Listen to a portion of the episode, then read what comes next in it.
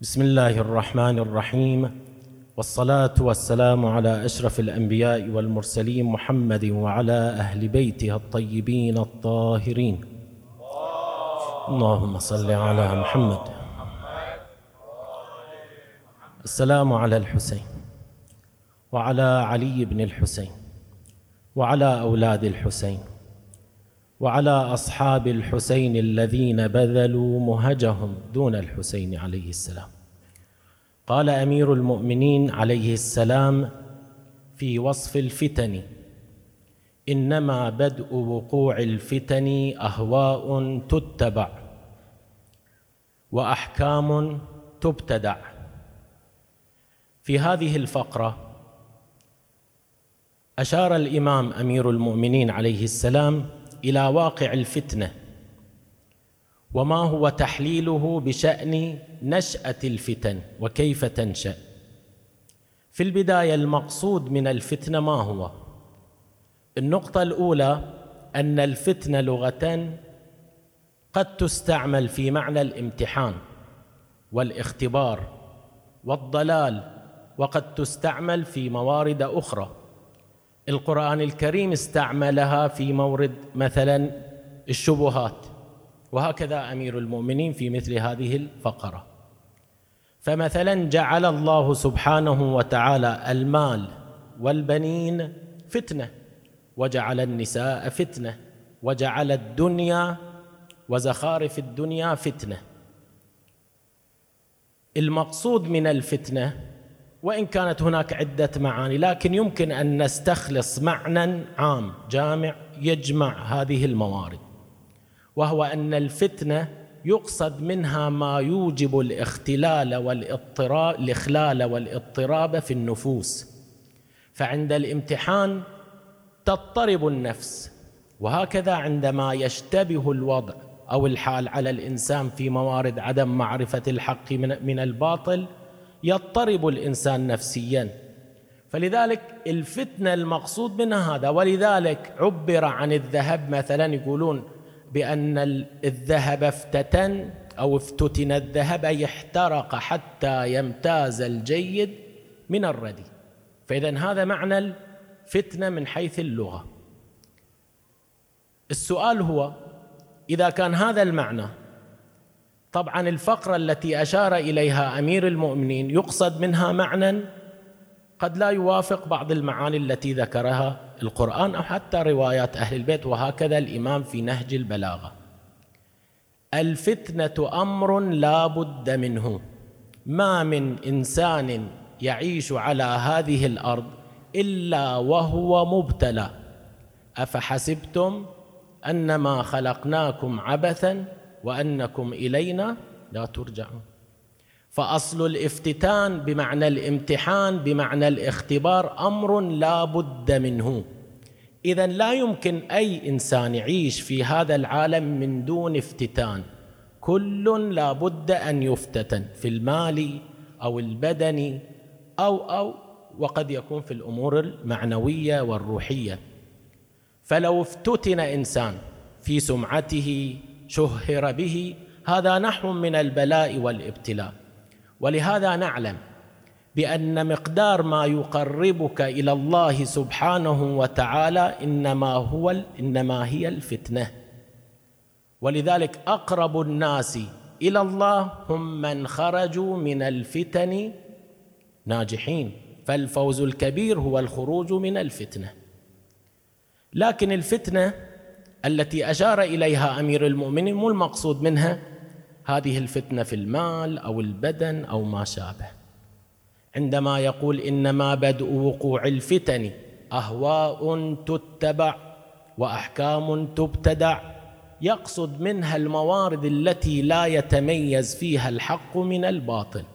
خاصة بأن هذه الفقرة أو المقطع من الفقرة قد ألقاها أمير المؤمنين إما في فتنة مقتل عثمان أو في أحد حروبه لعلها صفين أو الجمل.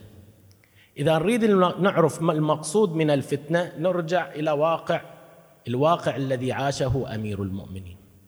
بعد ارتحال النبي الأكرم ظلمت الزهراء. بعد ارتحال النبي الأكرم سلب الحق من أهله. بالإضافة إلى ذلك أمير المؤمنين حارب النهروان والجمل وصفين. كل هذا الوضع عاشه الناس وهم في حيرة من أمرهم. بعض الشخصيات اللامعة المفترض أنها من الموالية أيضا قد افتتنت مو الكل خرج من هذه الفتنة سليمان ابن صرد الخزاعي. لم حارب الإمام في صف في جنب صف الإمام.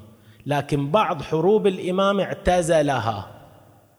اعتزلها الرجال متردد شاك. ولذلك عندنا بعض النصوص قد عاتبه أمير المؤمنين. بل حتى الفتنة التي وقعت في الكوفة أيام مسلم بن عقيل لعل سليمان لم ينصر مسلم. بل حتى عدم التحاقه مع الحسين بحسب الظاهر ليس هناك نص يبرر له عدم الالتحاق. هذه فتنة. فتنة يعني لم يتميز له ما هو. ولذلك ثورة التوابين من اسمها واضح. ندموا على ما فاتهم. يعني كانوا قادرين على الوصول لكن لم يصلوا. هذا المقصود من الفتنة. اذا الفتنة المقصودة في كلمات أمير المؤمنين المقصود منها هذا المعنى وهي مورد الشبهة. أمير المؤمنين في عدة موارد بين المقصود. يقول الشبهة الفتنة المقصود منها الشبهة ولذلك عبر عنها شبهة لأنها أشبهت الحق. اذا الفتنة خليط بين باطل وحق. لكن شلون خليط؟ أصحاب البدع أصحاب الفتن رؤوس الفتن مو أشخاص يعني ساذجين. مزجوا الحق بالباطل. هو باطلهم واضح لكن حتى ما يكون واضح عند الناس فخلطوا الحق ألبسوا الباطل لباس الحق. أمير المؤمنين وضح لنا في عدة موارد المقصود من هذا المعنى. نقرأ هذه الروايات بشكل سريع. لاحظوا كلمات أمير المؤمنين في وصف الفتنة. إن الفتن إذا أقبلت شبهت يعني أشبهت الحق وإذا أدبرت نبهت. يعني بعد أن تنتهي أجواء هذه الفتنة يكون الحق واضح فلذلك يندم البعض على ذلك كما هم التوابون. يحمن حول الرياح. يصبن بلدا ويخطئن بلدا. هذا واحد. بعد عند أمير المؤمنين تعبير آخر لما نعق الضليل معاوية في الشام عضت الفتنة أبناءها بأنيابها. يعني ضلل الناس لم يعرف الناس الحق من الباطل. وقول له عليه السلام فتن كقطع الليل المظلم. تأتي مزمومة مرحولة يحفزها قائدها. يعني شنو تأتي مزمومة؟ مرحولة. مزمومة أشبه بالزمام الذي يوضع على الدابة. يعني يشير أمير المؤمنين أن للفتنة أصحاب هم الذين يديرونها. لكن بشكل خفي يخفون الباطل بلباس الحق. أيضا يقول إذا أتى طالع الفتنة زاغت قلوب بعد استقامة. ولهذا الفتنة مورد امتحان خطير. الفتنة في الفكر وفي العقيدة هي أعظم الفتن. ولذلك أمير المؤمنين سمع أحدهم يستعيذ بأن لا يقع في فتنة. قال لا هذا خطأ. ما منكم إلا وقد يقع لا بد أن يقع في الفتنة. إذا استعاذ أحدكم فليستعذ من مضلات الفتن.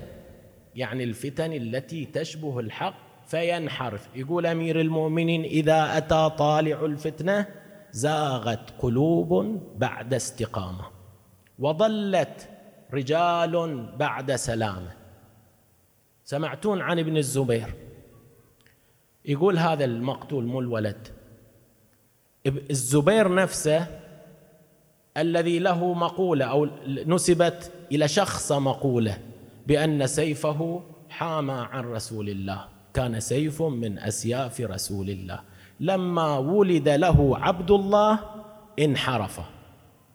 لذلك ورد عندنا في علامات آخر الزمان بأن الولد يضل أباه أو أن الشخص يعيش يصبح مؤمنا ويمسي كافرا. هذه واقع الفتن. أمير المؤمنين حلل لنا واقع الفتنة. ماذا قال؟ أهواء تتبع وأحكام تبتدع. أمرين. تبتدع يعني من البدعة. أهواء تتبع. يقول سبيلين لإيجاد الفتنة. لابد الإنسان يلتفت إليهم. أول سبب أهواء تتبع. يعني شنو أهواء؟ النفس البشرية محط لمجموعة من الصفات والرغبات والشهوات والميول كلها تعيش في مزاحمة. كل كل رغبة تطلب الظهور. رغبة على رغبة. البعض يطلب المال البعض يطلب الشهرة والسمعة الوجاهة. كل هذه الصفات البذيئة الرديلة الوسخة هذه تكون ظاهرة على النفس فلذلك يحاول يبرز نفسه من خلال إيجاد بعض الأحكام التي تخالف الشريعة. لفظ التجديد لفظ الانفتاح هذه الكلمات المعسولة الواضحة اللي يحبها الناس هذه طريق للفتنة. فلذلك لا تغرن الإنسان كلمة مجدد كلمة منفتح كلمة ما أدري كذا هذه ما تغرنا المفترض. هذه بعضها تنشأ عن هذا الهوى الموجود في النفس. ولذلك الإنسان إذا لم يرب نفسه الشيطان هني يوسوس. عمل الشيطان الأساسي التزيين. زين لهم. لاحظوا كل آيات القرآن اللي ارتبطت بالشيطان. ما ذكرت بأن الشيطان يدخل في جسد ما أدري كذا يتلبس ما عندنا إحنا هذه أوهام. إنما ذكر القرآن بأن الشيطان يزين العمل. فلذلك يحبط البعض. البعض قد يتجه يتوجه للقتال. لكن الشيطان يوسوس له. ألم تسمعوا بالضحاك المشرقي؟ هذا الضحاك طلب الإمام الحسين للنصرة. وقبل النصرة واشترط على الحسين عليه السلام أنه متى ما رأى أن قتاله لا يجدي نفعا للحسين بعد يخليه. فيأذن له بالرحيل قبل الحسين. لكن قال له الإمام؟ اذهب قبل أن تسمع واعيتنا. وبالفعل يوم عاشوراء هذا الضحاك قاتل مع الحسين وقتل البعض. جاهد الرجل والإمام كلما أبلى بلاء حسنا قال له لا شلت يمينك. رحمك الله بارك الله فيك. لكن لما رأى مع الحسين ثلاثة أربعة قال له يا أبا عبد الله الشرط شرط. الإمام حتى الإمام خاف عليه. قال وين تذهب مع هذه الجيوش؟ الرجال رتب أمره. فجعل الخيل أو الحصان بين الخيام. فأخذ الحصان وذهب ومن ثم تحسر. هذا واحد. البعض الآخر لا. فلذلك واقع الفتنة هؤلاء لم يعيشوا اضطرابا أصحاب الإمام الحسين. وإنما عاشوا حاله وضوح الحسين معهم. بعد أوضح من ذلك ما تحصل. فلذلك أصلا في في زمن الحسين لم تكن هناك فتنة. الفتنة معناته أن أن يشبه الباطل الحق. مع الحسين لم يكن هناك باطل يشبه الحق بل باطل محض. فلذلك هؤلاء الأنصار أنصار الإمام الحسين قد أبلوا بلاء حسنا بسبب معرفتهم بسبب حبهم وعشقهم. ترى العشق والحب هو الذي حفظ الدين. لولا الحب إحنا إذا أحببنا الحسين أحببنا الدين. فلذلك نصروا دين الله هؤلاء أنصار دين الله لحبهم. مولاهم وهذا المولى هو الذي أوصلهم لحب الدين. من دون حب الأولياء لا تحب الدين. فلذلك واقع الفتنة ينتهي مع وجود مثل هذا الشخص هذه الشمس الطالعة. لاحظ الأنصار. عجيبة كلماتهم وعجيبة مواقفهم في مثل هذه الفتنة لو سميت فتنة. فلذلك الإمام الحسين قال لم أرى أصحابا أوفى وخيرا من أصحابي. لا أصحاب رسول الله ولا أصحاب أمير المؤمنين مثل أصحاب الإمام الحسين. يقول لم أرى أصحابا. مطلقة. في كل الأزمنة في كل الأمكنة ليس هناك أصحاب. ولذلك لحبهم كلما توجه شخص منهم إلى القتال قال السلام عليك يا أبا عبد الله أستودعك الله. سطروا لنا ملحمة عشق وحب مبنية على معرفة والأدهى والأوضح. إحنا لابد نذكر مثل هذه المواقف للأنصار تشجع النفس على نصرة الدين. مسلم بن عوسجة رحمه الله قاتله وأبلى بلاء حسنا في ذلك اليوم مع قلة الأنصار. لما سقط وبه رمق توجه نحوه الحسين عليه السلام ومعه حبيب. فقال الإمام الحسين رحمك الله منهم منهم من قضى نحبه ومنهم من ينتظر وما بدلوا تبديلا. حبيب أيضا كلمه وقال رحمك الله لو أني أعلم أني ليس بالأثر يقول له أدري أنا ما أستشهد وأقتل لأحببت أن توصيني وصية لأهلك لأولادك لكن أنا مقتول فما الداعي للوصية؟ فكلمه بصوت خفيف نعم عندي وصية واحدة. فقال أوصيك بهذا وأشار إلى الحسين أوصيك بهذا الغريب أن تقتل دونه. وأوضح أيضا من هذا الموقف موقف وهب بن حباب الكلبي عليه الرحمة. قاتل مع الحسين وكان عريسا. جديد عريس زوجة معه وأمه أيضا معه. توجه للقتال. فلما قاتل وأبلى بلاء حسنا رجع إلى أمه ويقول لها أهل رضيتي؟ قالت لا لا أرضى حتى تقتل بين يدي الحسين. فأراد التوجه نحو المعركة. فنادته زوجته لا تفجعني بنفسك. فقالت له أمه لا تسمع لها. فانصر الحسين وحام عن بنات رسول الله ليشفع لك جده وأمه وأبيه. فرجع إلى المعركة وقاتل حتى قطعت يده. هني الموقف.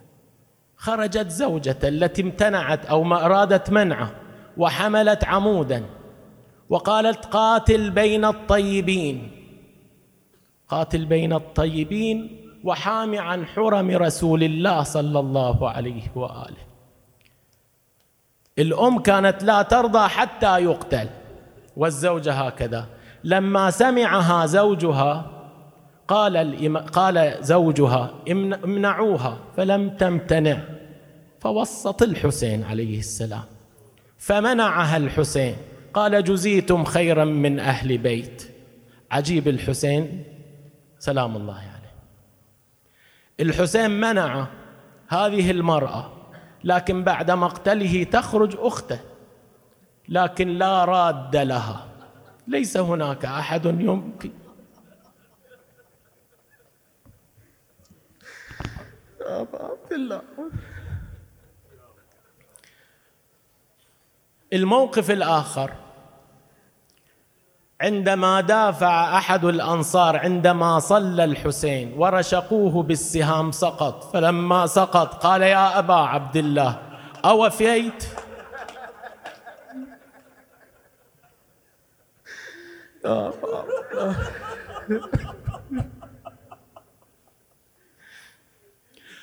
هذا واقع الأنصار.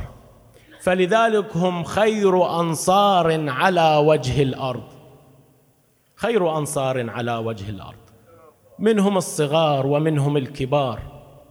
حبيب بن مظاهر الاسدي هذا الفقيه هذا العالم. توجه مع الح... توجه إلى الحسين ولعل معه بعض الأشخاص. حبيب وهو وصل إلى عمر التس... التسعين أو أكثر دافع عن الحسين عرف حقيقة الحسين. ما يمكن واحد يعرف الحسين ما يهيم بعشق. فلذلك عشق هذا اليوم منذ أخبره أمير المؤمنين بأنه قتيل وشهيد مع الحسين وكان ينتظر مثل هذا اليوم. فلذلك هؤلاء شعلة الأنصار. ولذلك البعض يتمنى في ليلة عاشوراء عندما سمع الإمام الحسين يقول لهم اتخذوا هذا الليل جملا انفجروا بالبكاء.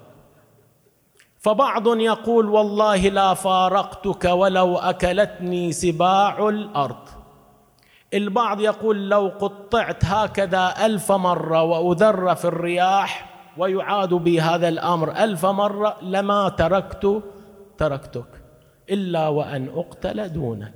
فلذلك هؤلاء يعني نقدر نجعلهم قاعدة للتحرك نحو الحق. هؤلاء هم الأنصار ولا أنصار يشبههم أبدا والحمد لله رب العالمين.